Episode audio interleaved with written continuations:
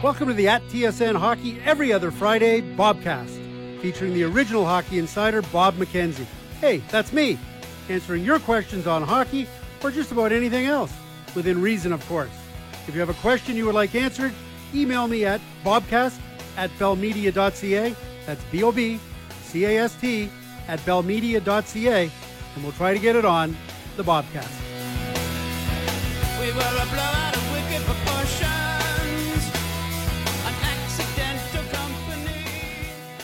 Hey everyone, and welcome to the at TSN Hockey Bobcast for Friday, January the 12th, 2018. This would be season two, episode nine. I guess we could call this the welcome to 2018 edition of the Bobcast, or maybe the post World Junior Championship edition. In any case, Happy New Year, everyone. I hope uh, the 2018, what we've had of it for 12 days, has uh, has been good to you and your family. So, have you have you broken any resolutions yet? I guess I'm like a lot of people. I'm I'm trying, and I emphasis on the word trying, to get my shit together at the start of a new year. Just be a little healthier, to be a little more active, uh, or to uh, I guess borrow a phrase from my old TSN panel mate Peter Laviolette, uh, now of course the head coach of the Nashville Predators. I think it's time to take a trip to Dry Island. Yep, no alcohol for me for the rest of January and February. Now, there, I'm going to tell you, there's something wrong with this picture because James Duthie today was Instagramming ocean and pool shots from the beautiful Gansevoort villas in Turks and Caicos, and I'm headed off to Dry Island. Of course, it, I know if you heard James at the, the World Junior Championship and the fact he lost his voice and wasn't feeling particularly well, couldn't do the bronze medal game, had to bring Tessa Bonhomme out of the bullpen to host for the bronze medal game because Jimmy needed to rest up for the gold medal game and his voice might have might have only made it through one game that day. I guess if you heard him, you would say that he needed a vacation. I, I personally think that maybe we should have just taken him out back at the KeyBank Center and shot him. Now I haven't gotten sick yet, at least not full fledged sick. You know, you know that feeling when you're kind of right on the edge, where you think it could go either way. It's been close a couple of times, and the fact I haven't got sick is an absolute miracle. Because immediately before Christmas, while we were taping the World Junior Championship preview show on Christmas Eve morning, the quizmaster was hacking and spewing like you cannot believe. Now, the quizmaster is an interesting guy. He says, he claims he never gets sick. When in reality, at least three times a year, he gets really sick, coughing, loses his voice, sniffing, snorting, all that stuff. But the reality is, he doesn't ever take a day off work. So because he doesn't take a day off work, he says he's never been sick. So Quizmaster was sick and he was hacking and coughing all over the place. Then Puffy, our boy Puff, um, the star of the Rubber Boots podcast, um, and James Duthie's handler, well, he got sick too right before Christmas and right around Christmas.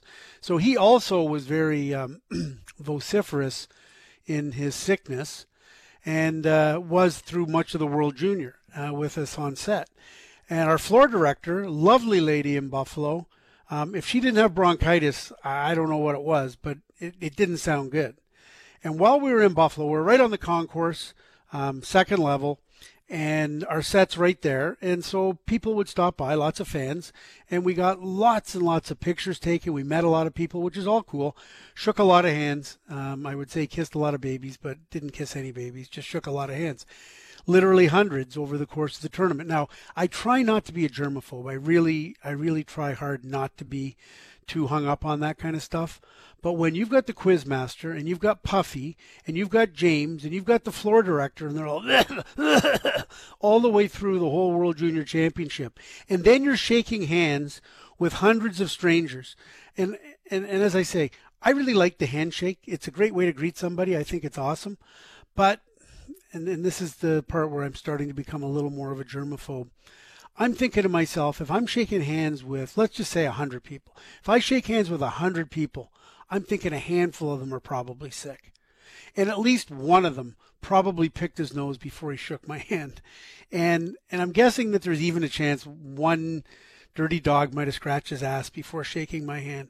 And I, and, and I'm starting to think of that when I'm shaking people's hands. And some people have a real good handshake, firm, uh, obviously that's what you want, but you want the cold and dry hand. You don't want the warm and sweaty hand. And and there were some warm and sweaty hands, and it wasn't good. And as I say, I love to meet people. Happy to get pictures taken, but I do not want to get sick. And um, I spent much of the World Junior Championship applying hand sanitizer like it was my job. Anyway, um, back to Dry Island. As much as I like to, to talk about booze, especially wine, or in the summer, frozen margaritas, I really don't feel like I drink that much. Um, I definitely don't feel like I have a problem, although everybody who has a problem um, says they don't have a problem. but in any case, um, this for me is a little more about discipline, control, sending a message to myself that I'm in control and um, I, I'm not going to, you know, for a prescribed period of time, I'm not going to do this. And in this case, it's drink alcohol.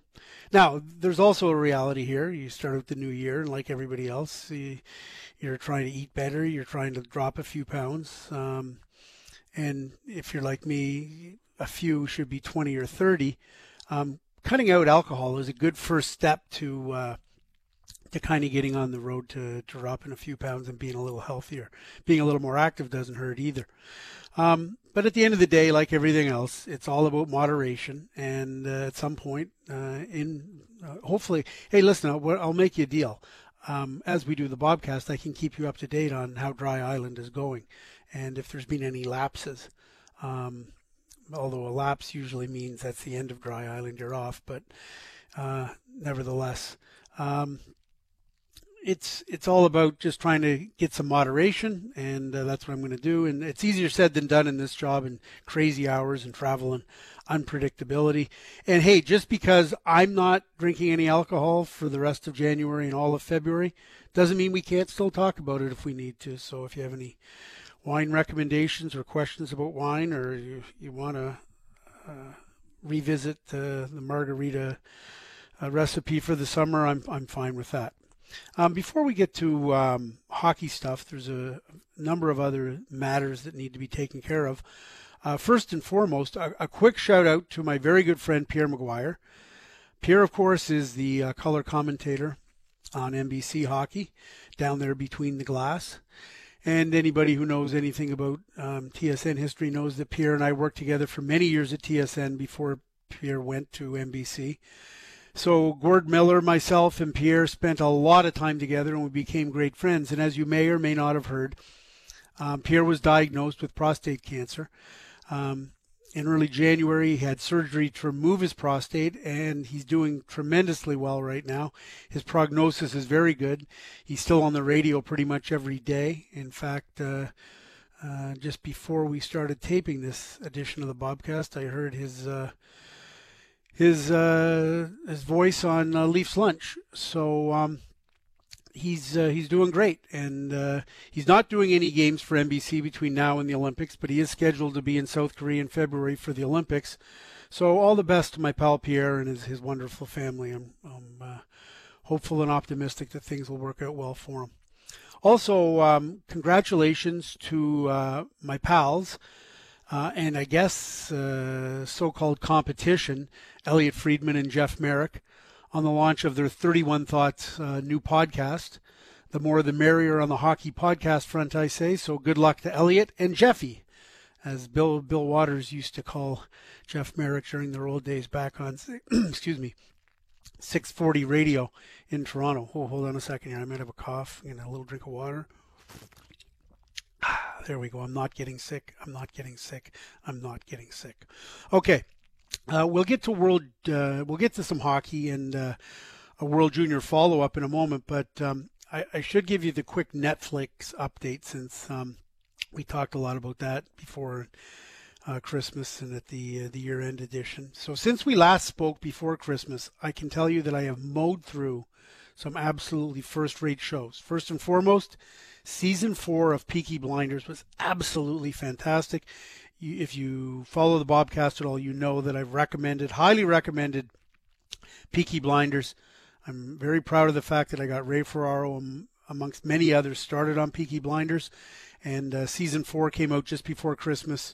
uh, mowed it down. It's a fantastic show. If you haven't checked it out, do so. The Shelbys of Birmingham is really terrific stuff. I should also point out that my lovely wife Cindy and I also zipped through the most recent season of The Crown uh, that got uh, released before Christmas. We really enjoyed that too. And um, for a real change of pace, uh, taking a, a, break from the Brits, so to speak, while I was in Buffalo for the World Juniors, um, I watched the one and only season of Godless. I believe it's seven episodes. Yeah, seven episodes, and this is a terrific western. Um, Michelle Dockery from Downton Abbey uh, was very good in it. Uh, Jack O'Connell plays uh, Roy Good, and uh, Jeff Daniels was fantastic as a, a villainous Frank Griffin, who uh, this role for Jeff Daniels was a real departure from Dumb and Dumber and, and the newsroom. So uh, highly recommend Godless on Netflix. Um, anybody who follows the Bobcast also knows that in the past I've mentioned uh, Dave Chappelle stand-up specials. There were a couple of them that came out in the last year, and uh, I uh, I highly touted those in previous editions of the Bobcast. And I am something of an amateur when it comes to uh, evaluating stand-up comedy, but I, have seen enough stand-up specials and and comics to know that. This guy, this Chappelle guy, I mean, he takes it to a whole other level and um, he's got a brand new special out. Uh, I think it's pronounced Equanimity. Um, it's so good. So um, if you get a chance on Netflix to grab any of those Chappelle specials, um, get right to it. It's it's really good. I can tell you that right at this moment, um, I'm plowing through Fauda, which was recommended to me by a Bobcast listener. It's um, it's a I, guess technically it's a cop show. Um, as, as I told everybody, I love those British cop shows, but this one's more uh, about the Israeli-Palestinian conflict and the conflict specifically between the Israeli Special Forces and Hamas. And um, it's fantastic. I go with the English subtitle version of the show.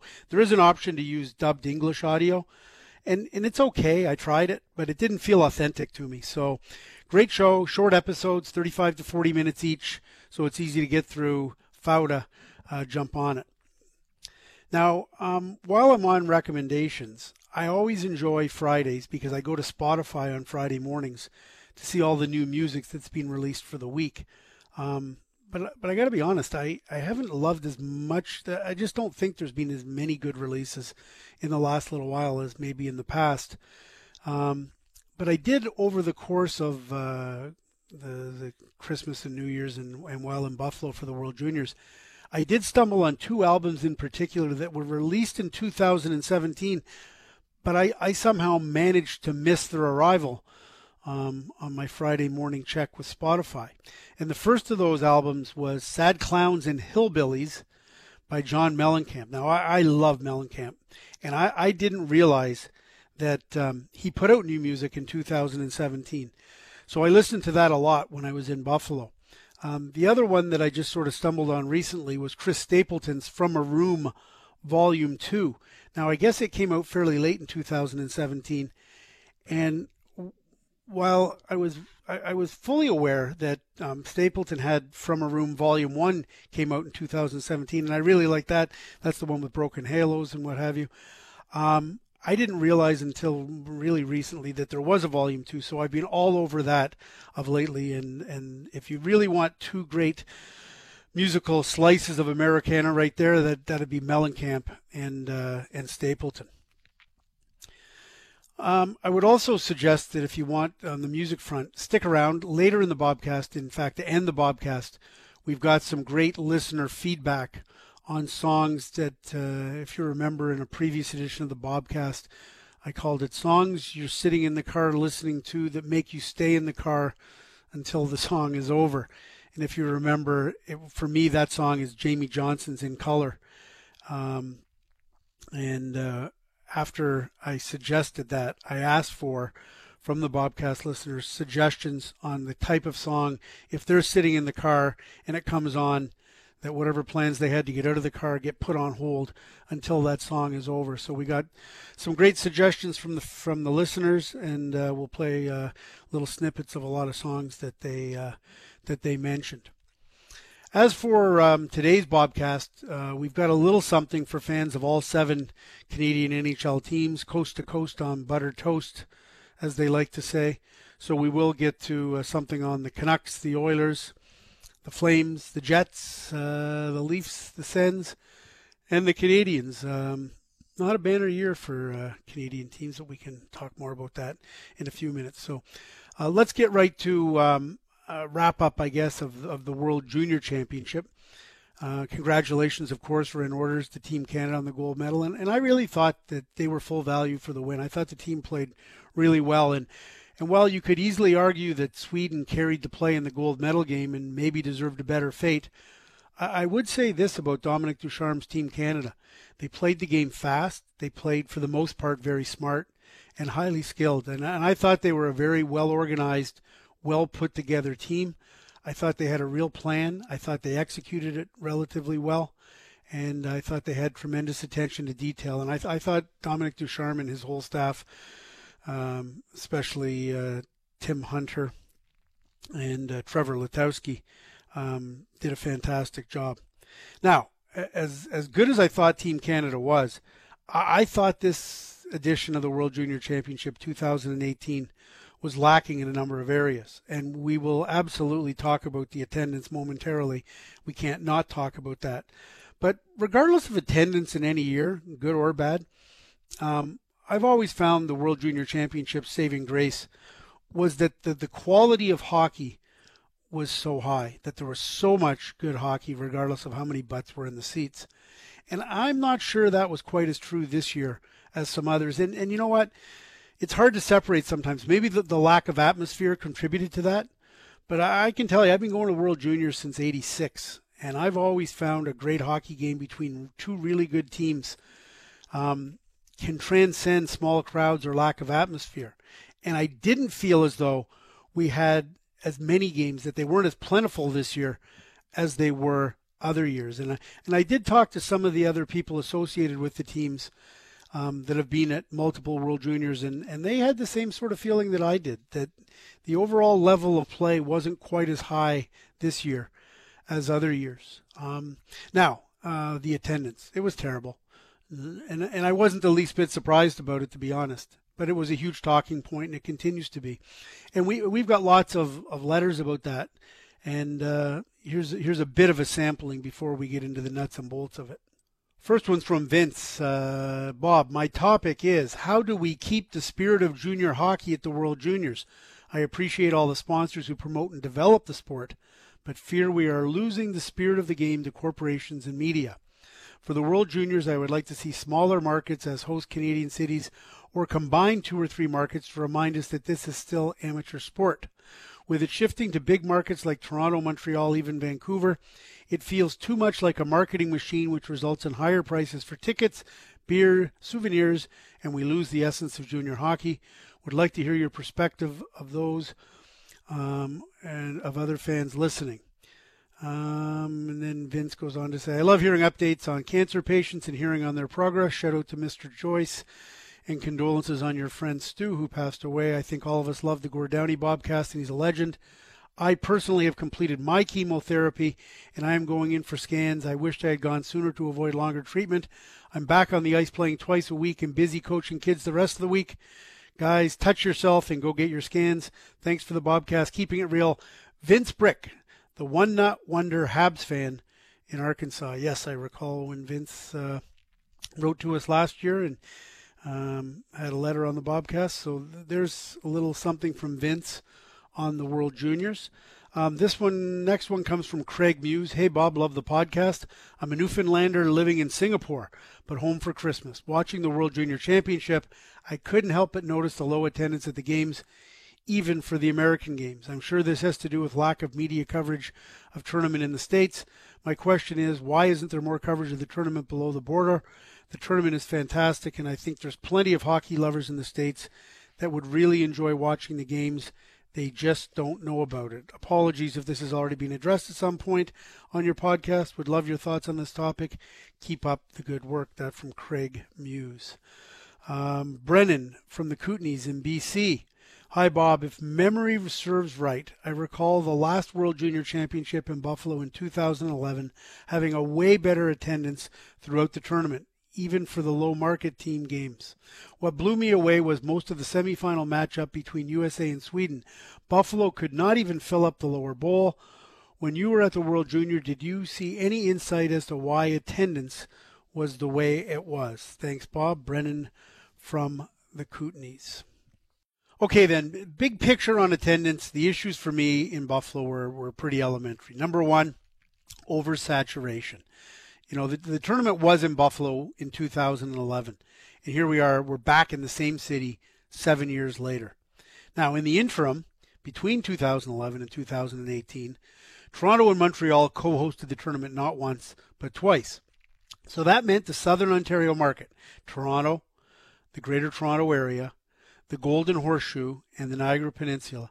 In an eight year period between 2011 and 2018, um, the fans in there had relatively easy access to four World Junior Championships. I mean, when this tournament was held in Buffalo in 2011, it hadn't been in Southern Ontario for almost ever.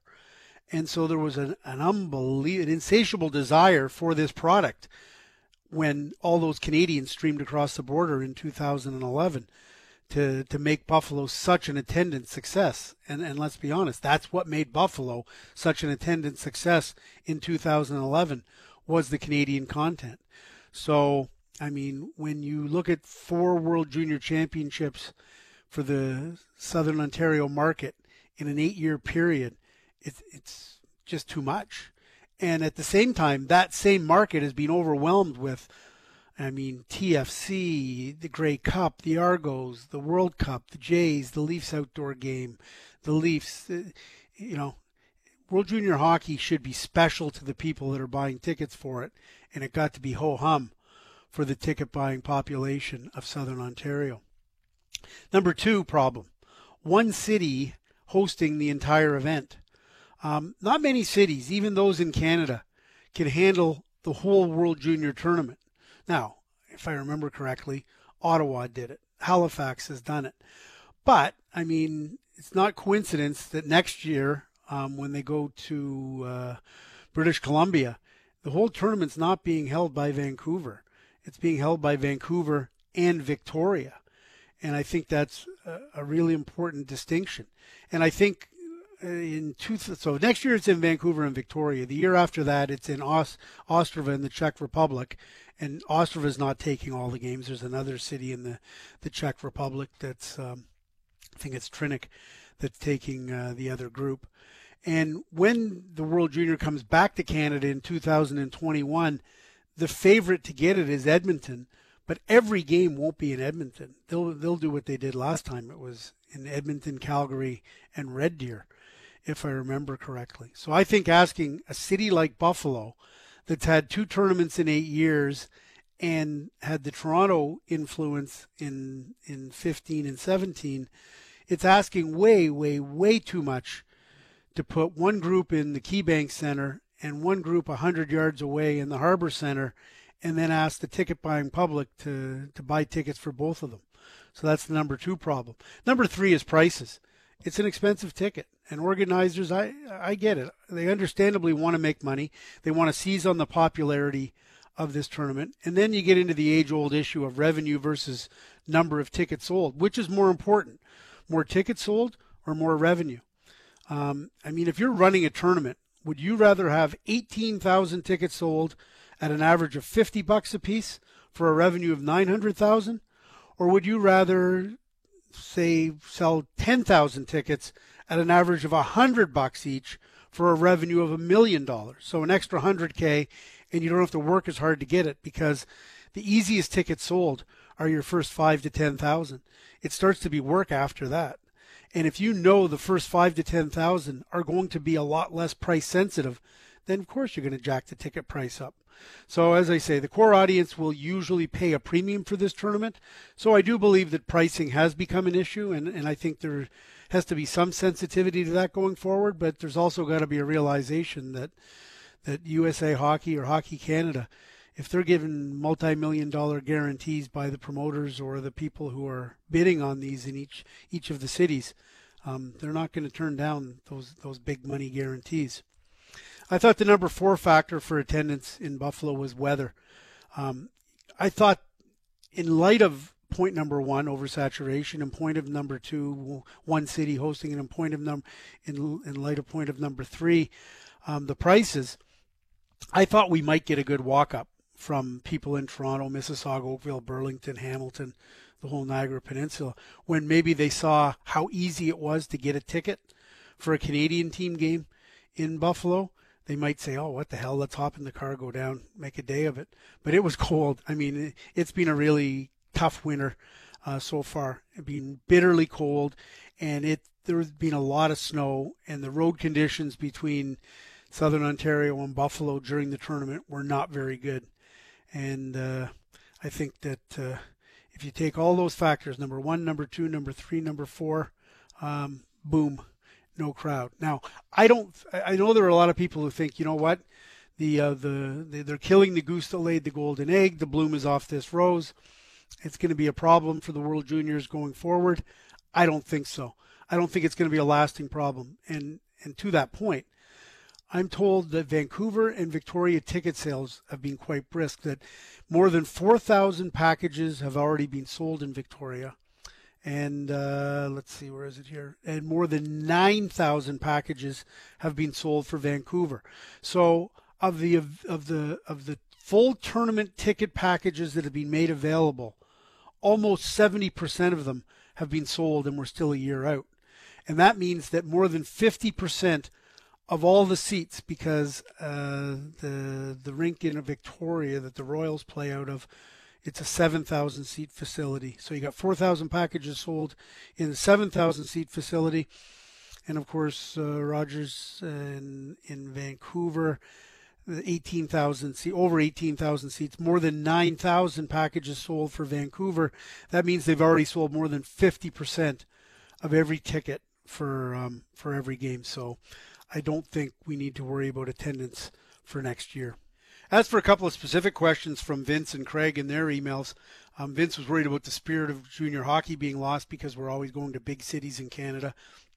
Uh, I, I could see it going back maybe to Halifax, Saskatoon um, in time. Um, I think the IIHF in the next number of months is going to announce all the the uh, the countries, the host countries, for the tournament from 2022 all the way through to 2030. And um, I think the tournament will probably be in Canada three or four times in the 2020s. Um, and I could definitely see us going back to places like Saskatoon and Halifax, and all that's to be determined. But um, I wouldn't rule out junior hockey cities uh, getting it again. Uh, although I wonder, you know, like London and Kitchener are two great junior hockey cities. Got a 10,000 seat rink in London, a 7,000 seat rink in Kitchener. Um, has the World Junior outgrown that size of building? Um, I don't know. I guess we'll. Uh, I guess maybe we'll find out. And as for Craig, he had a question about why isn't there more coverage of the tournament below the border. I would say not to confuse the lack of asses in seats in Buffalo with lack of American coverage, I think it's really increased. I can remember the 1996 World Junior Tournament in uh, in uh, Boston, and uh, the media coverage back then was virtually non-existent. I've noticed American mainstream media getting much more on board with uh, the World Junior Championship than they ever have in the past. Now, it obviously didn't result in attendance uh, in Buffalo. But I think another factor I didn't mention, uh, we'll call it number five for Buffalo, was that as good a hockey market as Buffalo is, and it is a very good hockey market, and the the uh, the TV ratings for NHL hockey in Buffalo reinforce that on a regular basis. They're not very happy right now. The Sabres are having a terrible season. It's been a tough, tough go for Sabre fans, and and that is certainly a contributing factor to maybe not being on the hockey bandwagon as much as they have been in the past. Um, let's get to a couple of other World Junior questions here, non-attendance related. I'll zip through these. Uh, first one's from Matt Flindell in Victoria, BC. Hi, Bob. Love the World Juniors and most things about the tournament and TSN's coverage. The one thing I hate is when the network interviews players after just being cut. These kids are devastated with tears in their eyes, and we don't need to hear them explain what went wrong. I don't know if it is just bringing up memories of all the times I've been cut from sports teams, but I hate it, and I think it makes for bad TV. What are your thoughts? P.S. Always love when you tell old lacrosse stories. That from Matt Flindell in Victoria, BC. Yeah, you know what, Matt? I, I generally agree with you. Um, how Team Canada has cut their players, uh, the mechanism, the just the process. Um, there's a lot of things that go into it. Uh, how to get the players out of town as quickly as possible, how to get them back to their junior teams, who in many cases are playing that night, um, and and they want to get these kids back in the lineup. Um, I would I would say this. Um, I don't I don't like that whole uh, trot the kids out in front of the media. I don't like the as, as being part of it, and I'm there. I don't like standing around a hotel lobby waiting for one by one uh, the, kids to, to to to walk down a long hallway and have to to face the media. Um, I, I think when they've made their cuts as as they're going through it and understand that everybody does it different because you know some teams will just announce their team and and they don't really announce the cuts per se. But if you're making cuts as you go um, you're pretty much obliged to let people know that this player is no longer in the picture for the team. So i would say this they should just put out a press release that says these players have been released from the team and if any of the media specifically want to request any one individual player for any reason, because listen, it's a big deal, and nobody wants to trot poor, emotionally distraught kids who've just been cut out in front of the media. But you know, the media covers the tournament; it's a big deal, and um, there may be specific instances where the media feels the need to where a, a, specific media member covering a specific like if if you're if you're covering junior hockey in Saskatoon and a Saskatoon Blade gets cut from the team you may want to talk to him about his experience. So if you're there covering the world junior tournament and you specifically want a request to speak to that player that's fine and I'm sure that player would have no problem doing it at, under those circumstances. But I I don't think there needs to be this general obligation of bringing the kids that are cuts they, they stand in front of it's it's so perfunctory they stand in front of the, the cameras for 30 seconds answer a question or two how disappointed they are and then they leave. Um, so yeah I, I just put out a list these guys are cut. Now of course you're talking to a guy who when he coached minor hockey in whitby and i i had to go to work i had a tryout and at the end of the tryout i had very little time between getting off the ice from the tryout and getting to TSN for a uh, uh, a playoff game back in the day, and uh, so I knew that. And uh, so when I was cutting the kids, I, I instead of uh, instead of uh, going through and doing the I, I meet with every kid and tell them their release, give them a letter, the things that minor hockey asks you to do. During this tryout, with about 15 or 20 minutes left, I broke the kids into two groups, one at one end of the ice, one at the other end of the ice, did a few drills. Um, the kids at one end of the ice maybe didn't know it at the moment, but they were the ones that were being cut. I watched these kids for a few more minutes to decide if there was anybody from this group that I wanted to uh, to have another look at for the next tryout, and decided that I didn't, and uh, called them together. And they were at the end of the ice, closest to where the exit of the rink was, uh, by the dressing rooms. And I said, "Hey guys, listen, um, uh, this is a little unorthodox, but you 12 guys are, are all cut. You're released. Um, I, I know normally we have one-on-one meetings. We give letters out explaining stuff, but uh, I got to go to work tonight. You guys probably uh, don't need the aggravation of standing in a lineup outside a dressing room waiting to hear whether you made a team or not uh, the way minor hockey in some associations prescribe it. So I, I just did a mass cut of 15 guys, and I got in all sorts of trouble from the association for it. But you know what? I think the kids appreciate it. And I told the kids if there was any parent that wanted to talk to me one on one specifically, I'd be more than happy to do that. Just here's my number. Give them a call. Give me a call. But uh, getting cut from a team's no fun, and uh, um, I'm not sure we need to trot kids out in front of a camera as as a matter of uh, uh, obligation and just put out a press release. That'll do it for me, but maybe my other media members feel differently. Uh, next question uh, from Andrew Nolte. Hey Bob, while rock while rocking my three month old to sleep at 4 a.m., I figured it would be a good time to email you. I've been a big fan of you and all the TSN hockey crew for as long as I can remember. The World Juniors has always been my favorite two weeks of hockey every year. I was lucky enough to be about three rows below you, your set, at the 09 Juniors in Ottawa, and I can confirm that you did not react when big things happened after the Jordan Eberle goal. I look back and you were just sitting there, ice in the veins. Anyways, to my question, I was listening to you on Overdrive yesterday, and you mentioned Coach Dominique Ducharme being in his second year and being more familiar with the process and the emotions of the tournament style and how it could be a benefit this year. Could you ever see Canada going to a full time World Junior coach like a lot of other countries do? I'm a big fan of Ducharme after living in Halifax for seven years and getting to watch him win a, a President's Trophy Memorial Cup. I picked a good time to live in Halifax and then moved back home to Oshawa to watch them win the Memorial Cup. Still waiting on Stanley to come home, hopefully soon. Andrew Nolte, an advanced care paramedic from the York Region EMS.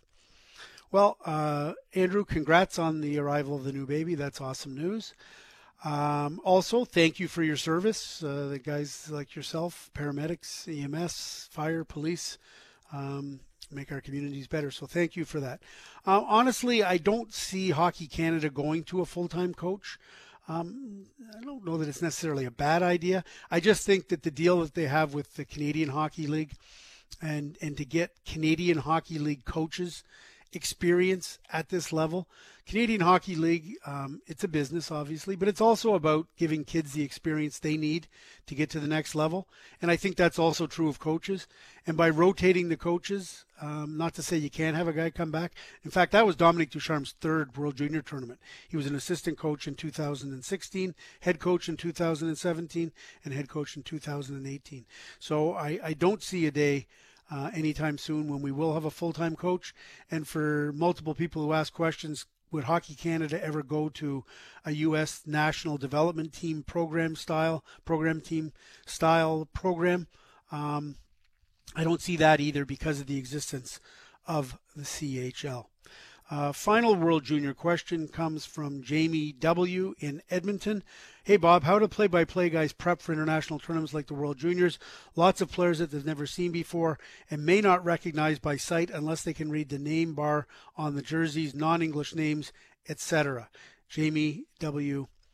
from. Uh, from Edmonton. Well, you're, you're absolutely right. Um, shout out to uh, Gord Miller and Ray Ferraro, as well as Dennis Beyak and uh, Craig Button, who did our play by play and color commentary for the World Junior Games uh, on TSN. Uh, Gordon Ray, are, for me, it's as good as it gets in terms of a play by play and a color tandem. I think they do a fantastic job, and, and really, it's uh, it is memory. Uh, you know, Gord's got a system that he uses to um, go through and memorize the names and numbers, and it's amazing because they, they do multiple games a day. Um, the World Juniors, oftentimes Gordon Ray are doing two games a day, and Dennis and Dennis Beyak and Craig Button did the same thing. And um, when when Gordon Ray get to the world the, the senior world championships in April and May, my goodness, there are days when they do three games in a day. And you're right, um, and those are for a lot of players that you've never seen before, you've never heard before. So uh, shout out to my TSN colleagues um, and all play-by-play guys uh, for doing such a fantastic job. Okay, let's change international hockey gears just a little bit here. Uh, move from the World Juniors briefly to the Olympics. It was a big week. Hockey Canada on uh, Thursday, January 11th, announced uh, the roster for the Canadian Olympic team. And uh, on the same day, the Americans finalized their roster. They left open a couple of spots in net. David Leggio and Brandon Maxwell added along with uh, to go with number one goaltender Ryan Zapolski. So the Americans have their roster set. Canadians have their roster set. And uh, Liam Rooney sends me a question: How come no Canadian Hockey League players or junior players were invited or named to the Canadian Olympic team? Well, I, I got to tell you, Sean Burke and uh, Willie Desjardins and the uh, Canadian Olympic Brain Trust were in Buffalo for the medal round of the tournament, and uh, they watched the team, and uh, they just didn't see any uh, CHL players that they thought um, would be prime time enough that they could justify taking them away from their junior teams after the junior teams had already sacrificed them for the World Junior Championship. Um, they didn't want to take a guy like Jordan Kyrou and uh, make him a fringe player.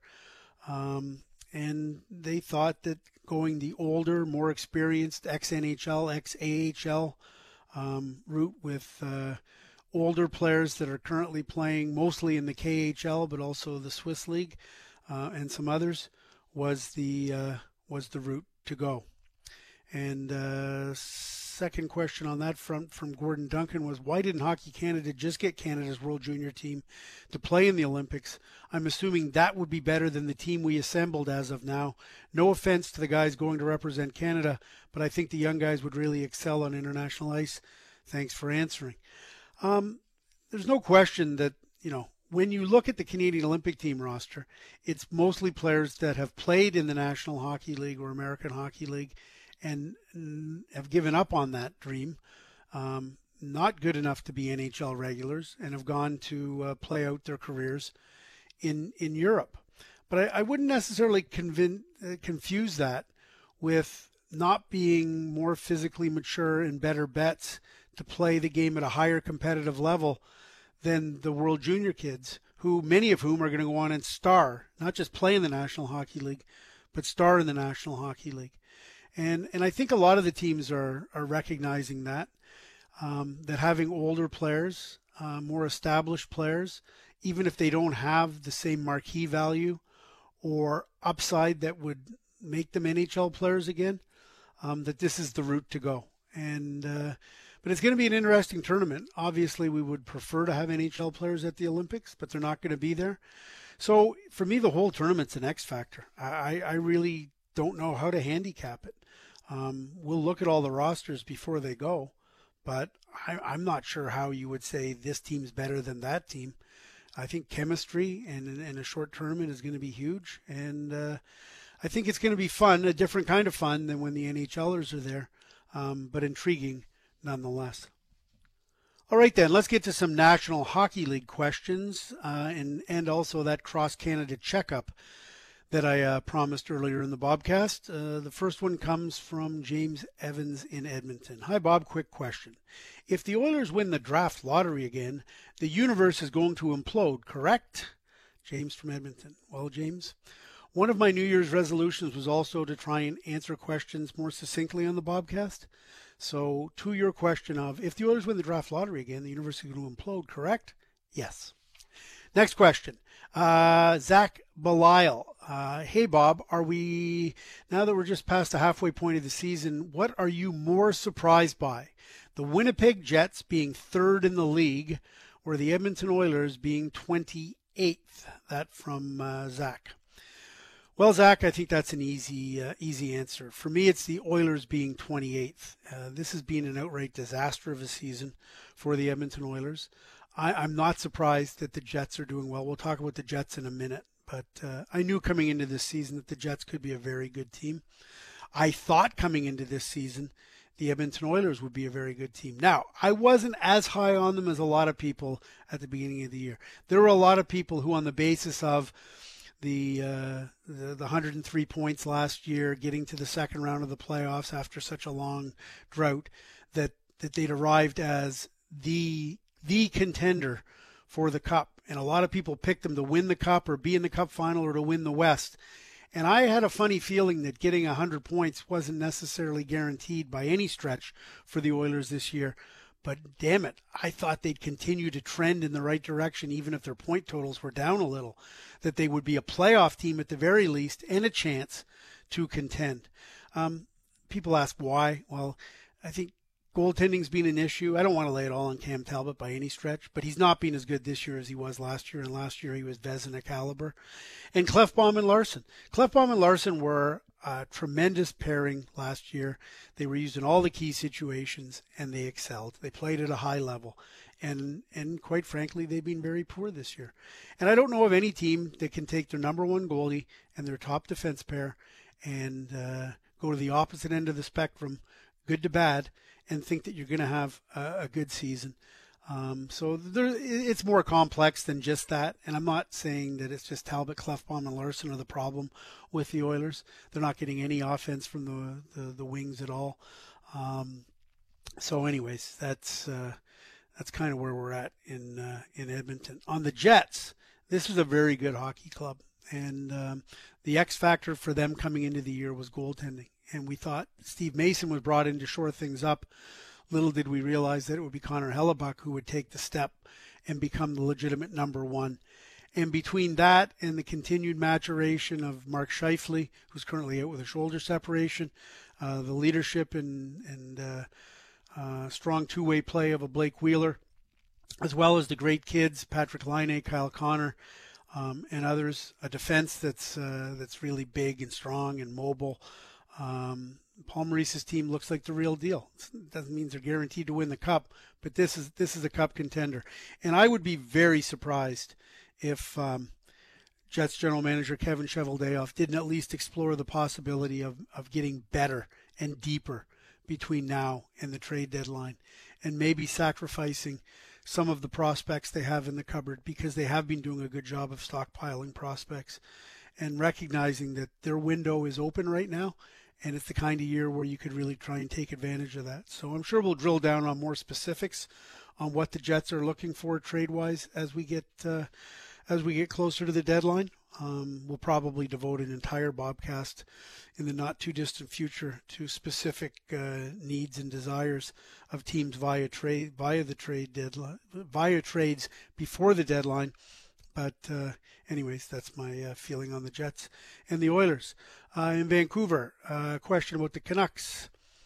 This one from who's it from? I don't even see a name on this. Hmm. Oh, it's okay. What the hell? Um, somebody who's got a TELUS account. Are the Canucks going to be sellers at the deadline? They have the likes of Gudbranson and Vanek, which teams could definitely find value in. Ben Hutton is also on the block. What are the chances any of these players get moved? Um, yeah, given the the injuries to uh, to the Vancouver Canucks, the the lack of Boeser, the lack of Baertschi, um, Sutter, although I think Sutter's close, if not ready to drop back into the lineup. Um, what started as a pretty good season of overachieving for the uh, the Canucks, the reality is set in, and there's no question, guys on expiring contracts like Gudbranson and Vanek, I would expect to be dealt. Um, will they talk to these guys about next year? Yeah, I'm sure they'll have that conversation. So I'm I'm sure that uh, the party line is we'll we'll discuss all possibilities. We'll look keep all our options open on these guys. But the fact of the matter is, I would expect Gudbranson and Vanek to be dealt. But keep in mind, when you're talking rentals like Gudbranson and Vanek, uh, you know, you're getting back a, a draft pick um, or a, a, a, mid-level prospect. Um, doubtful you would get both, um, one or the other, and and so it's it, but it's just part of the process. If if you're not a playoff team and you've got expiring contracts, um, move them get get something for them. And and I don't believe there'll be any talk about the Sedins. They're they're an expiring contract, but they have different status. So as for Hutton, uh, my friend Ray Ferraro was on the radio the other day talking about that, and I would agree with what he said. You can trade Ben Hutton right now, but if you are, you're selling low. Uh, ben Hutton has played better than he's shown this season. He's played better at times in his NHL career than he's shown this season. Um, and if you move him now, um, I wouldn't expect that the return would be that great. Uh, next question comes from Foti or Foti. Um, how difficult is it to actually trade away Bobby Ryan or Dion Phaneuf, or are the Senators really stuck with both of them until the end of their contracts? I should point out that Bobby Ryan, after this year, has four more years with a cap hit of $7.25 million. He turns 31 in March. Um, he only had 13 goals in 62 games last year, five goals in 32 games so far this year. Uh, has a terrible problem with getting his hands and his fingers injured, um, but obviously paying a guy 7.25 million to score 13 or 5 and 32, as is the case most recently, um, that's not good. Dion Phaneuf's situation, he's got three more years left at seven with a cap hit of seven million dollars um, per year. Um, Dion turns 33 in April. Now, everybody will recall that Dion in the, the summer, um, they asked him to, to waive his no move clause so he could be exposed in the expansion draft, and he didn't do that. And as a result, uh, Ottawa lost Mark Methot. And um, I would think that uh, obviously the Senators, as a non-playoff team, and they are a non-playoff team. There's another team like Edmonton whose, whose season has been an outright disaster. They get to within one goal of the Stanley Cup final last year, and here they are, um, basically at the uh, at the at the bottom end of the food chain. Um, they're trying. They're going to have to try and move some money. Uh, they want to try to move some some contracts. Not easy to do. Um, I don't imagine that the the Bobby Ryan situation is tradable right now.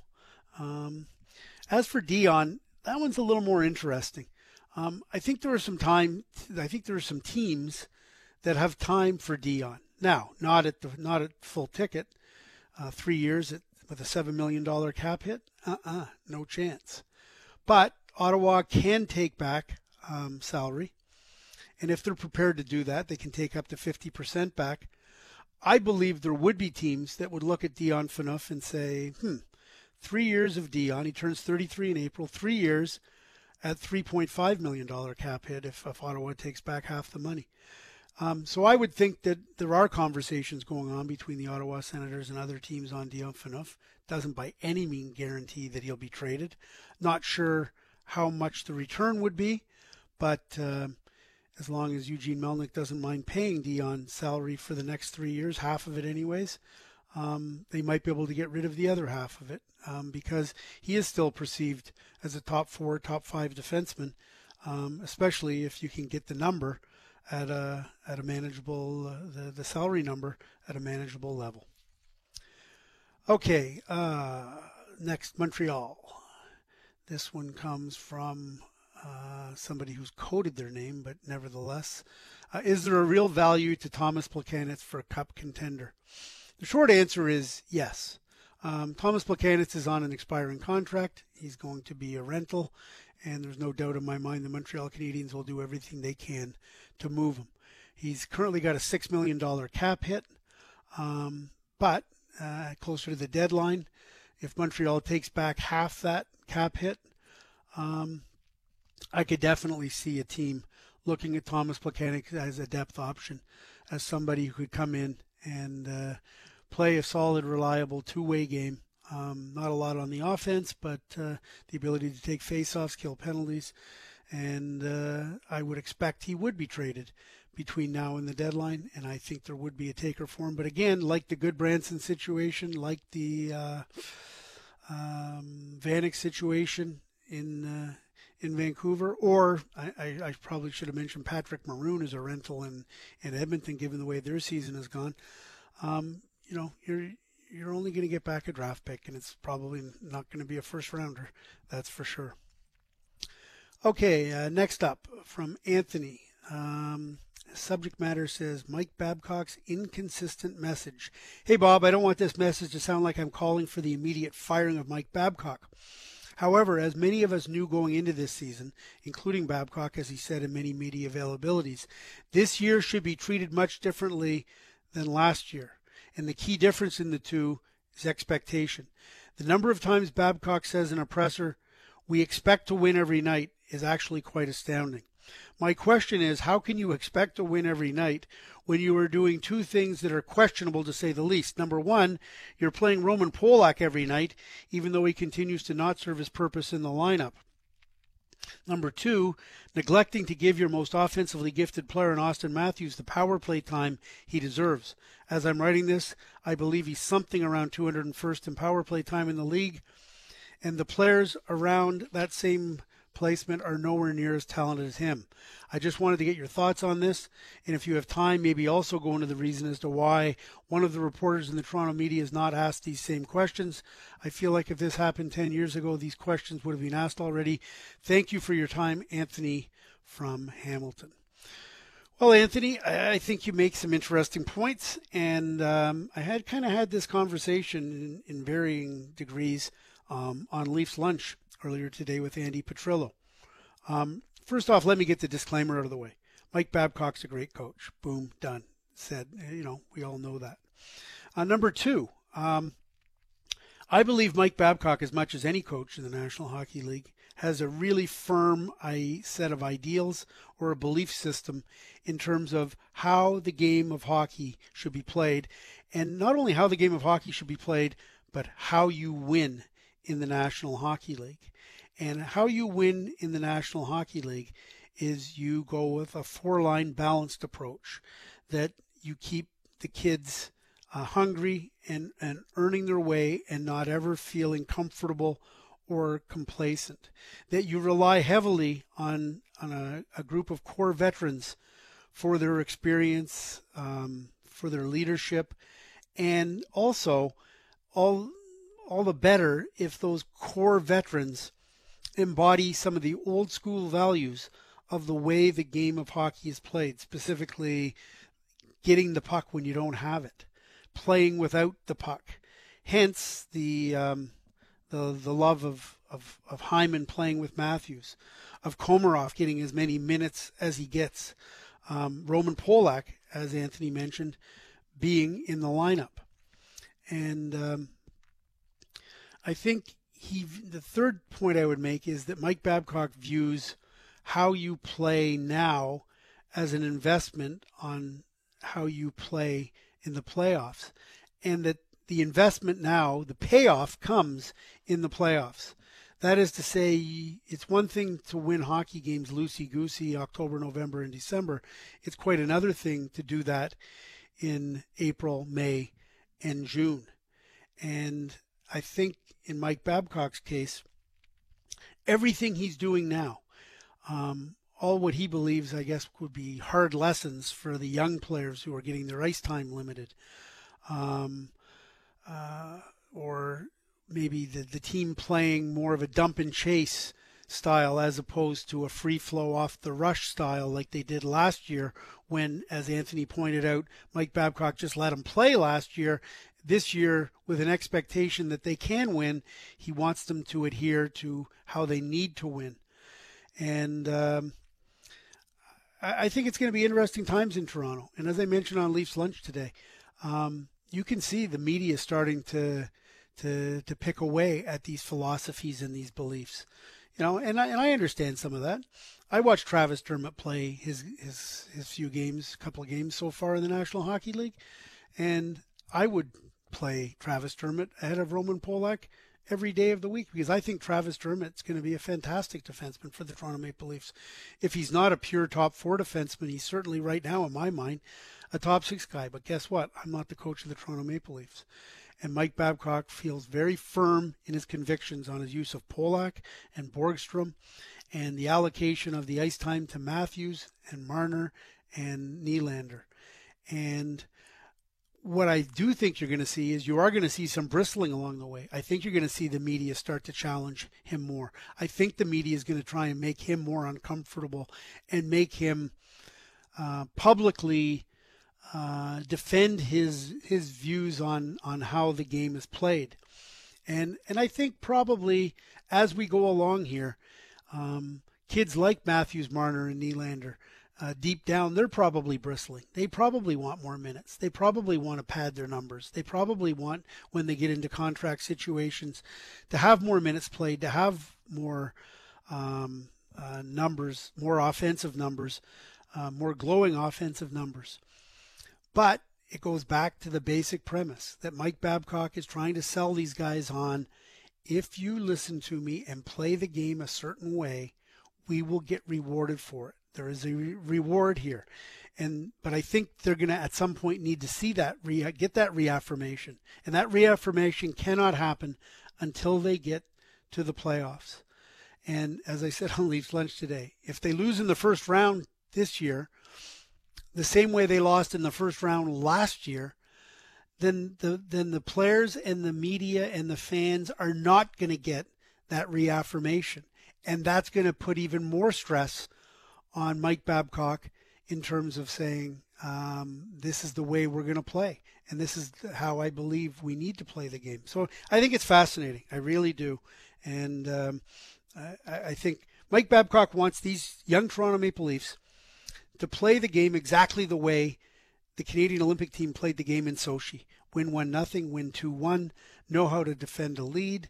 Know how to choke the other teams, choke the life out of the other team, and um, and and and not play it the way the kids maybe want to play it, and for them to learn to make sacrifices necessary to uh, to get where they need to get to. And it'll it'll be uh, it'll be a fun ride uh, to watch how all that unfolds.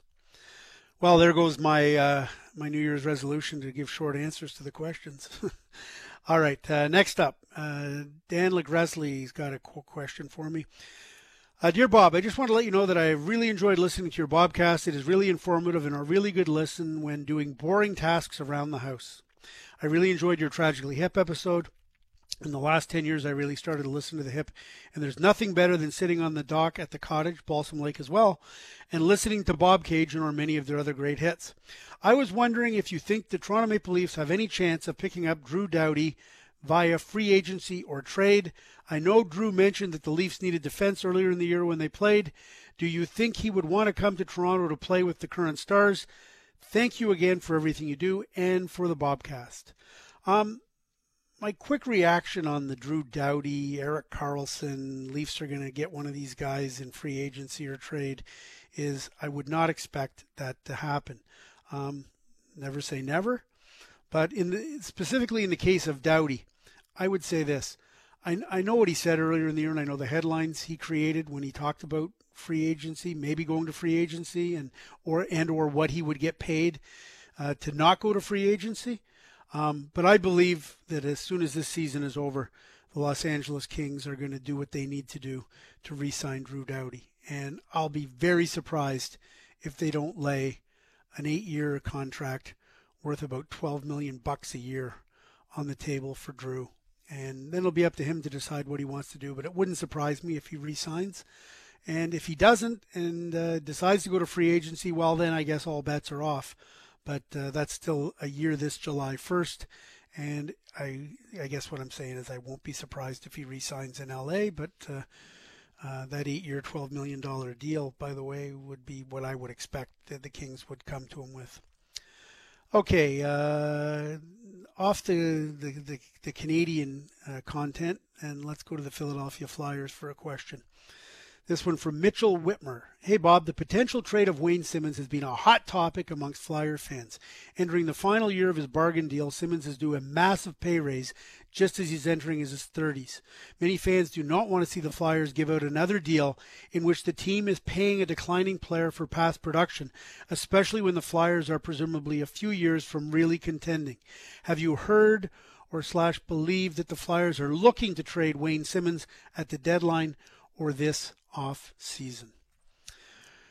Okay, I get a lot of Wayne Simmonds uh, questions over the course of the year, not just for the Bobcast, but and a lot of Wayne Simmonds rumors and a lot of Wayne Simmonds talk. And and to Mitchell's point, uh, Wayne has one year left on his contract with a cap hit of $3.975 million. And there are a lot of people, including myself, who believe that in many respects he's almost the engine of the Philadelphia Flyers. That he's a he's a guy with a a really good drivetrain, and that uh, his energy and the way he plays the game for the Flyers um, is is invaluable to that hockey team. And the fact that he does it for less than four million buck cap hit per year is fantastic. So 14 goals in 42 games um, this year, fantastic uh, for a player that does all those other things as well. Um, I don't doubt for a moment that every team in the National Hockey League, when they call Ron Hextall, the general manager of the Flyers, says, uh, "Hey, how about Simmonds?"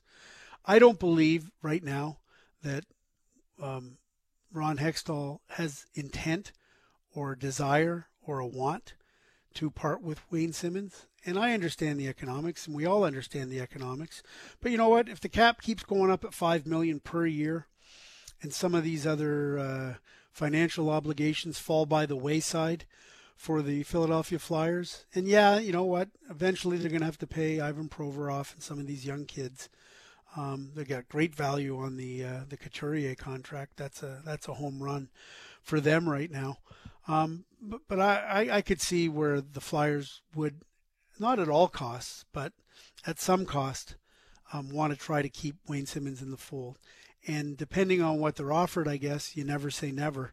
But uh, I, I try to shut down the Wayne Simmonds trade rumors as much as I can because I know how much he means to the Flyers and how little the Flyers want to trade him. Um, I, I, suppose there's a scenario whereby they could trade him, but uh, I don't believe it's the preferred route. Okay, um, final hockey question of this week's Bobcast. It comes from Carter Cruz, who says, Hey Bob, love the show. I was curious to get your thoughts on General Manager Jim Rutherford's job security following the recent slide the Penguins have been on. And for that matter, which GMs are on the hot seat across the league, keep up the good work. My goodness, Carter, come on, give Jimmy a break.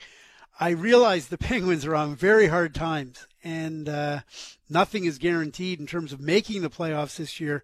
Never mind repeating uh, as, as, a three-time Stanley Cup champion. But uh, I think Jimmy's job security is just Jim Dandy. Those back-to-back Stanley Cup finals uh, tend to have a way to insulate you as well. They should. And let's not be too hard on gentleman Jim Rutherford. Uh, job security. Um, but uh, I, to that point, and again, this is something we'll talk about on future Bobcasts, I would expect uh, Jim Rutherford is not sitting back with his feet up on the desk admiring his Stanley Cup rings and saying, oh, well, that's the way it goes sometimes. If we miss the playoffs this year, so what? We won back to back cups. Uh uh-uh. uh I know Jimmy pretty well, and, and Jimmy's going to try to find a way, I'm sure, to try and pull a rabbit out of the hat and get this Pittsburgh Penguin team into the playoffs and back into a position – um, where they have a chance to uh, defend their title and win three cups in a row. Well, that ends the hockey portion of the Bobcast, but not the Bobcast entirely. Uh, if you recall, uh, on a previous Bobcast, I was talking about a song, uh, the kind of song you're driving in the car and you're about to get out of the car, and a song comes on the radio, and you enjoy the song so much that you either sit in the car until it's over or you go drive around the block a couple of times uh, until the song is over and then get out of the car. Well, that song for me was Jamey Johnson's In Color. And uh, at the time, I told everybody about that and played a little bit of Jamey Johnson in color. Um, I asked for submissions on that type of song for you and uh, and your personal uh, library, if you would. And I got some great responses, so I'd like to share a few of those with you. So as I said, uh, if it's hockey you crave, see you later. We'll see you in two weeks. Um, but if you want to stick around for uh, some cool music talk, you can do that too. So this one's from Jeff LeClaire. He says, Hi, Bob. Regarding songs that make you stop in your tracks but aren't part of your personal go to playlists, there is one song for me that always makes me want to laugh and cry at the same time. The song is The Idiot by Stan Rogers, which is the story of a maritimer who has gone west for work. Every time I stumble upon it, I freeze in place until it passes like a brief but heavy summer downpour. It makes me laugh each time thinking about how different perspective is for everyone in this country. I grew up in Prince Edward Island, but I moved to Halifax, Nova Scotia for school and stayed for work. From my PEI family's perspective, I had moved out west for work when I would return to PEI, which was only a three and a half hour drive for any family event, and I was treated like someone who had traveled home from a dangerous, faraway land the treatment being a mix of excitement to see you and pity for you having to live so far away from your home. My family and I made the move to Toronto four years ago, and we get the we get the original PEI treatment when we returned to Nova Scotia to visit my wife's family, and now on trips to PEI, we are treated as if we are on a weekend pass from prison, which is a mix of excitement, pity, and confused suspicion as soon as I say the word Toronto. However, halfway through the song, doubts always bleed into my thinking, and I start sadly missing the Maritimes. Toronto's been an amazing experience for our family, and if I hadn't moved to Nova Scotia, I never would have met my wife and have the family I have today.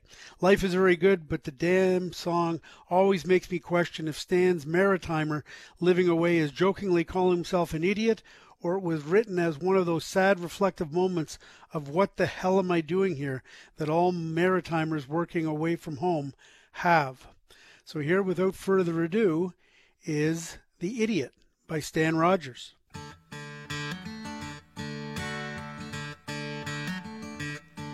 I often take these night shift walks when the foreman's not around. I turn my back on the cooling stacks and make for open ground. Far out beyond the tank farm fence where the gas flare makes no sound. I forget the stink and I always think back to that eastern town. I remember back six years ago this western life I chose. So that song you stay in the car for comes courtesy of Jeff Leclerc, who says he's now in the GTA, Greater Toronto Area, via Porters Lake, Nova Scotia, via Charlottetown, PEI. And uh, I have to be honest, I, I was not familiar with the song "The Idiot." Um, I was not familiar with Stan Rogers, but uh, doing this on the Bobcast forces you to do some research sometimes. And it, what an interesting story the life of Stan Rogers was, and I say was because he died very tragically in uh, 1983. Now, Stan Rogers was born in 1949, and I guess he was born in Hamilton, Ontario. Got into folk music and, and such, and had a maritime connection because he had family and he would visit them in, in the summer. And um, he wrote this song, The Idiot, as uh, Jeff points out, about a, a maritimer who's feeling forlorn about gone, going out west uh, to find work. Um, but the most amazing part of the story is that um, how Stan Rogers died on June 2nd, 1983. He was coming back from a folk festival in Texas, and he was on a flight, an Air Canada flight from Dallas to Montreal. This was Air Canada flight 797, and um, it was a it was uh, with a stopover in Toronto, and uh, this Mc, McDonnell Douglas DC-9 um, had a, an in-flight fire behind the lavatory, and uh, it filled the plane with toxic smoke. Um, so the plane had to make an emergency landing at the Greater Cincinnati Airport, and uh, it says here 90 seconds after the plane landed, the doors were open. The heat of the fire and fresh oxygen from the open exit doors created flashover conditions, and the plane's interior immediately became engulfed in flames. It killed 23 passengers who had yet to evacuate the airport, and uh, apparently, blood tests showed that some of the passengers had inhaled lethal, lethal amounts of toxins from the in-flight fire, meaning they were probably dead before the, the plane even touched down. So um, quite a tragic story on uh, on Stan Rogers. Um, but nevertheless, for Jeff and for many Maritimers, uh, the idiot is that song that has a very special meaning for them. Next up, uh, this one comes from John Robertson. Hey, Bob, just wanted to say I really enjoyed the last episode. The World Juniors is my favorite time of the year. I can't wait for the tournament to start. The main reason I'm emailing is because I also really enjoyed the Jamey Johnson extra you put on the end of the show. That song in color has been a favorite of mine for a while. To tie the whole episode together of Warriors and Navy, Navy SEALs and songs you can't turn off when it's on, I think you will really enjoy this song by Joe Bachman called A Soldier's Memoir. It's a song that talks about post traumatic stress disorder that soldiers deal with. Once this song comes on my iPod, it makes me stop whatever I'm doing and I will play it back two or three more times. So here we go Joe Bachman with a soldier's memoir.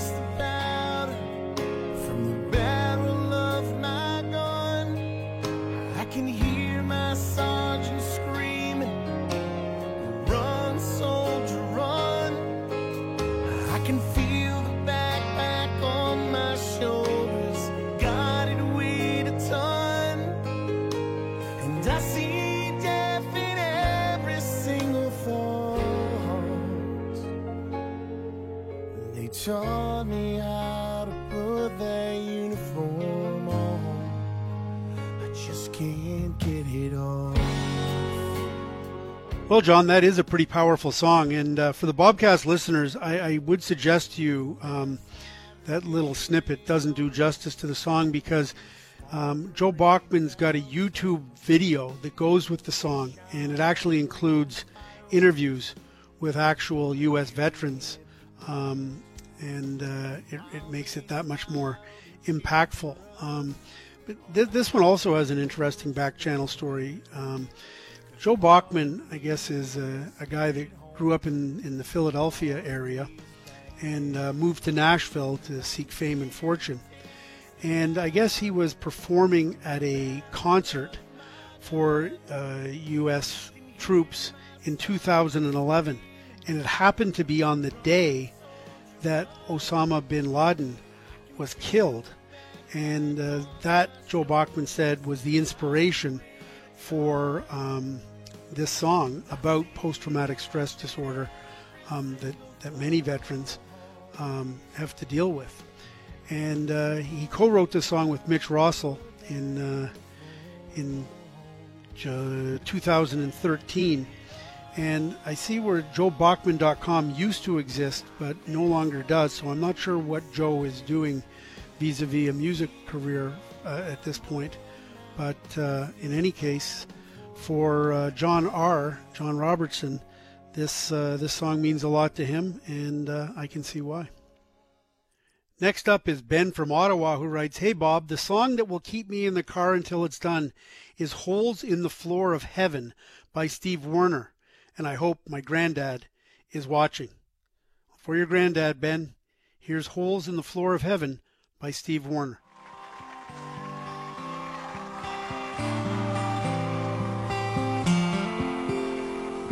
One day shy of eight years old, when Grandma passed away, I was a broken-hearted little boy, blowing out that birthday cake.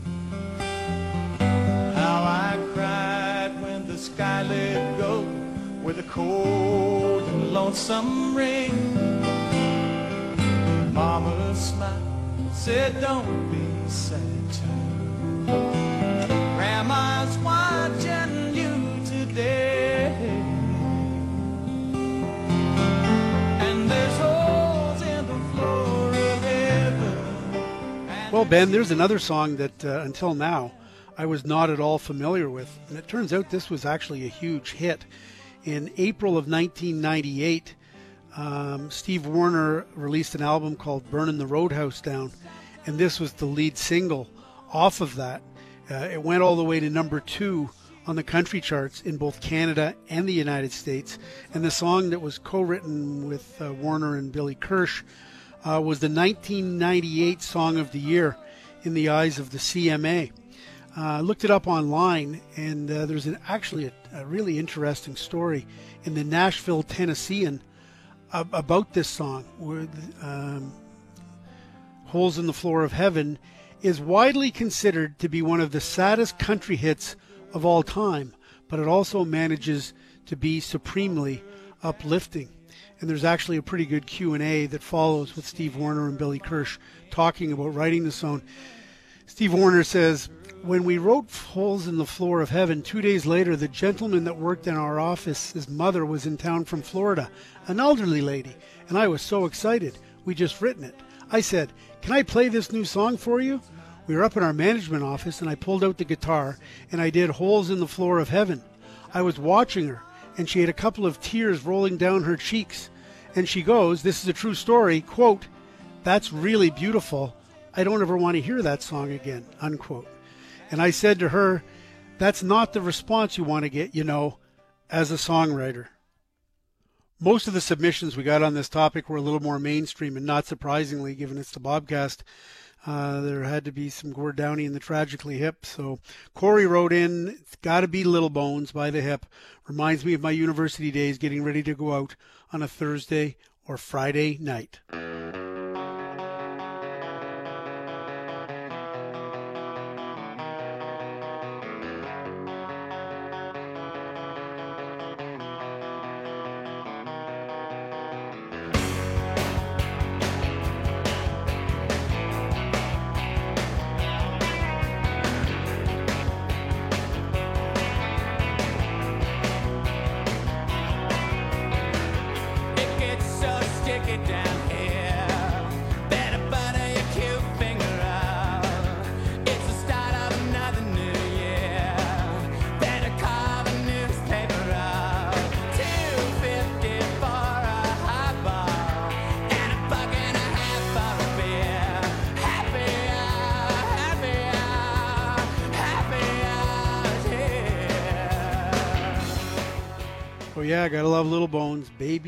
This chicken slow.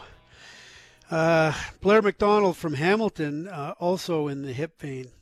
Uh, the song that would keep me in my car would be the live Killer Whale Tank version of New Orleans is Sinking by the Tragically Hip. Sorry if that was hard to read, but we just kind of made it into one word. 102.1 The Edge in Toronto has the recording of this live version and will occasionally play it, and it's always a joy to me when I hear them play it. It's special to me because it takes an already classic song by the hip and showcases just how special Gord Downie is live on stage. That, and I love trying to sing along to the ranting and raving of the Killer Whale Tank story. I worked at an aquarium. An aquarium with lots of money from the government. So it was huge. I uh I was a clean and scrub man, we called each other, in the CNS union. I scrubbed the inside of the killer whale tank. The and after a while the boys in the CNS uh, clean and scrub we just sort of made it one word. The killer whale tank. The killer whale tank. Whale tank.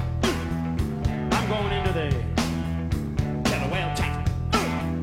Yeah. I got along with these two big beasts so well. It was like they knew me. They looked at me with their hundred year old eyes, and it was like they knew me. Hi, I'd put on my scuba gear, my mask, my regulator, and I'd fall into the tank with nary a sound, maybe a, and then I was underwater.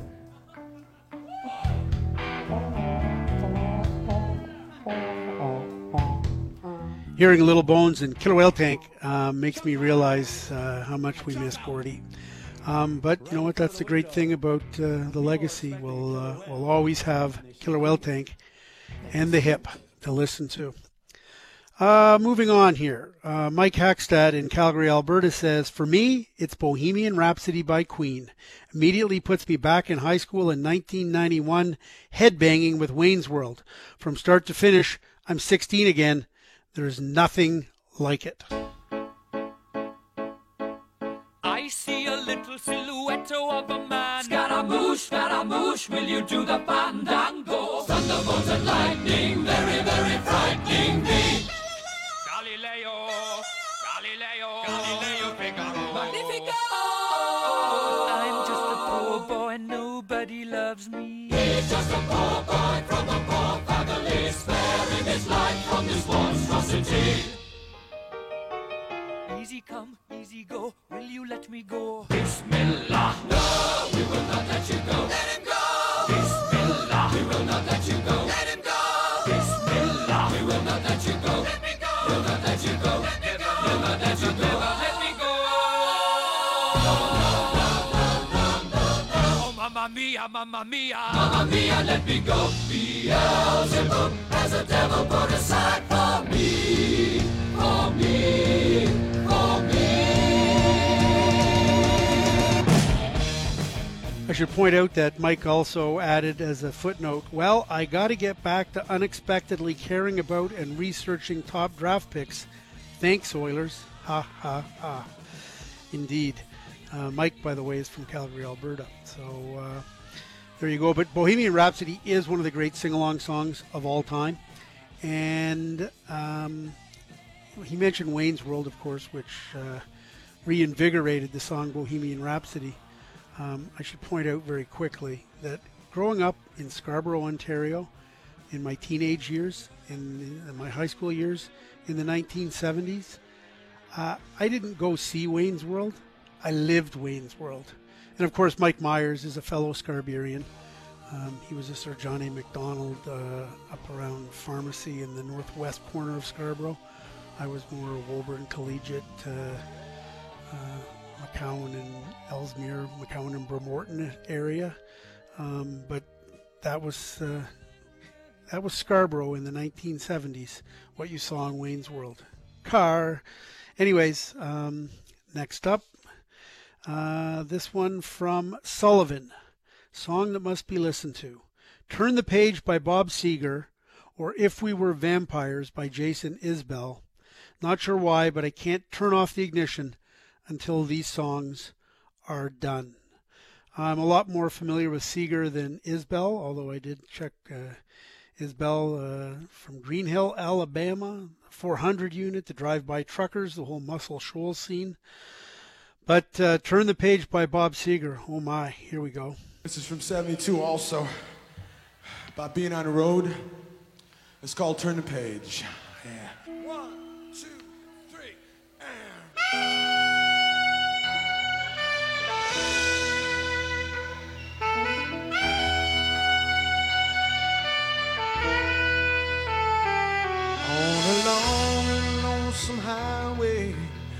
East of Omaha, you can listen to the engine moaning out his one note song. You can think about the woman or the girl you knew the night before.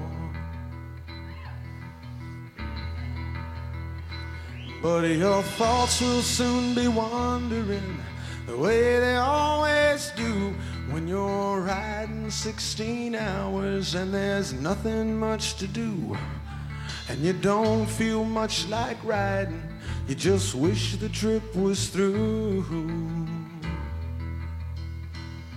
Mm.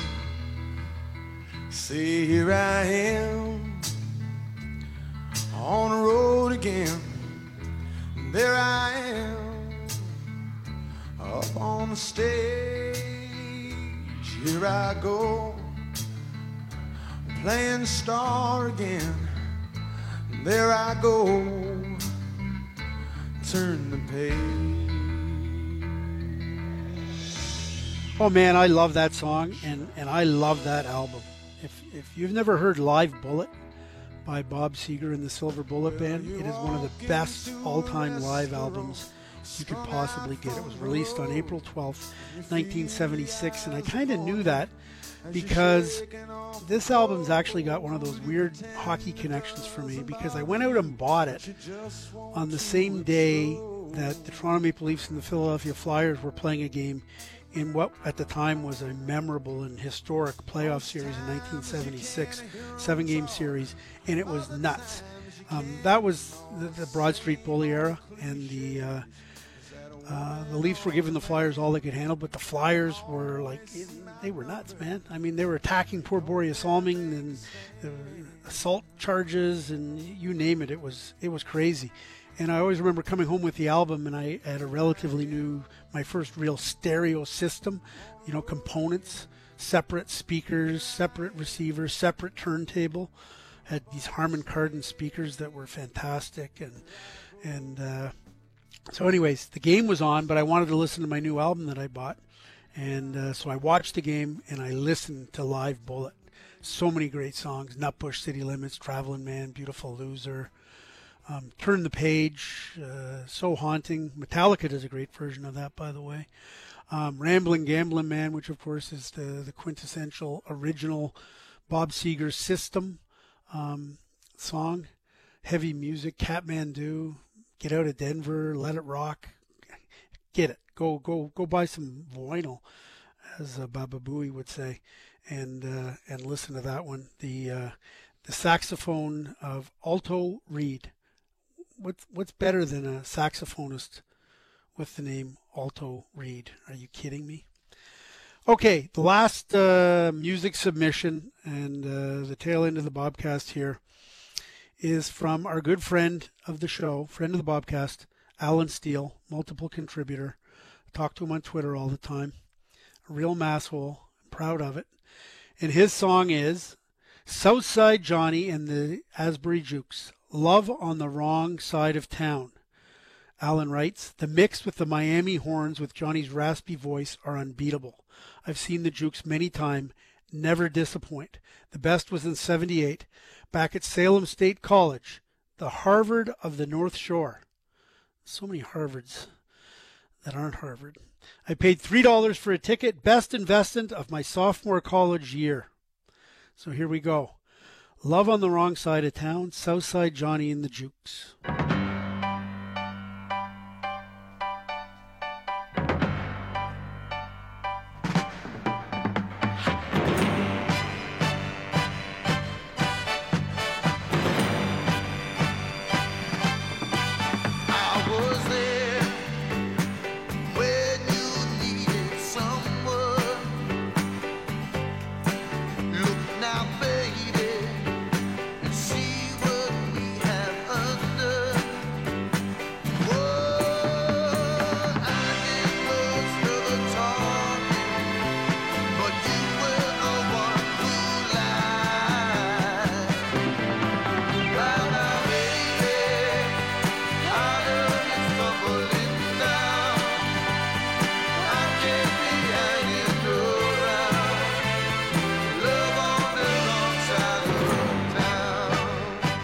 Oh man, I love Southside Johnny. And if I remember correctly, I think Little Steven, aka Steven Van Zandt, also did a version of Love on the Wrong Side of Town.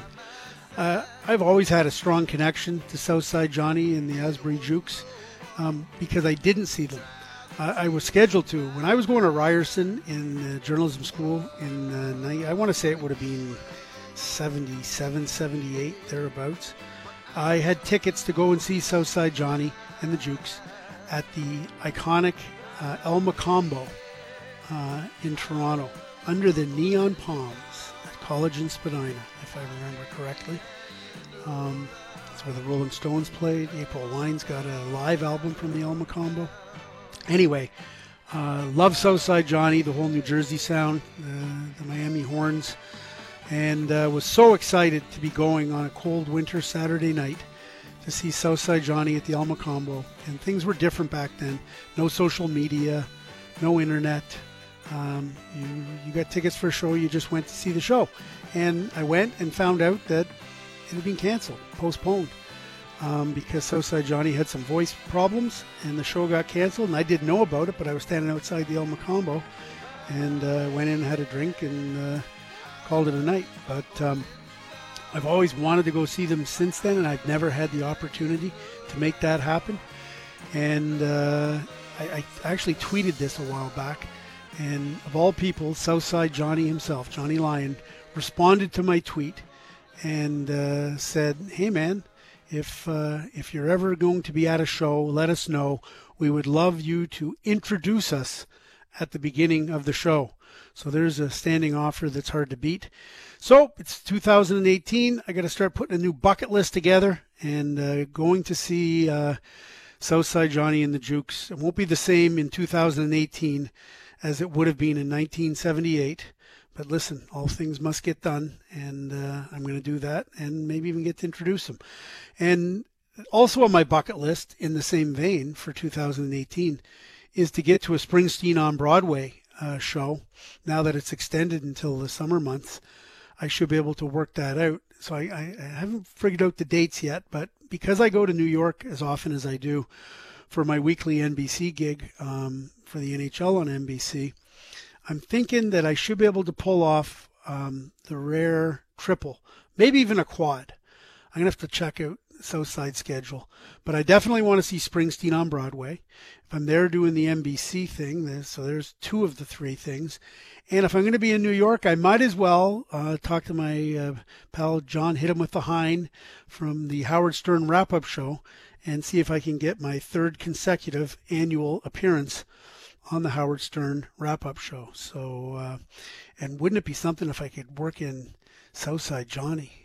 Wow, maybe they're playing at BB King's Blues Club.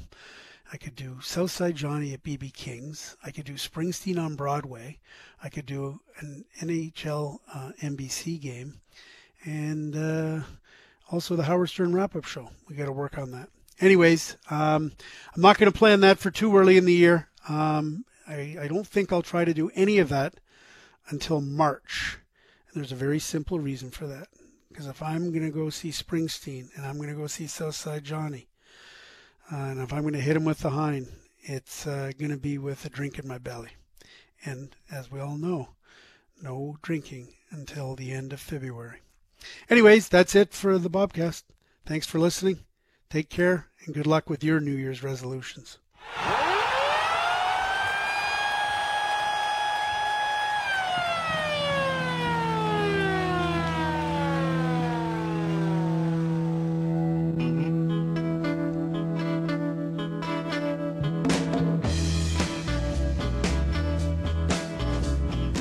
Okay, that's it for the at TSN Hockey Every Other Friday Bobcast.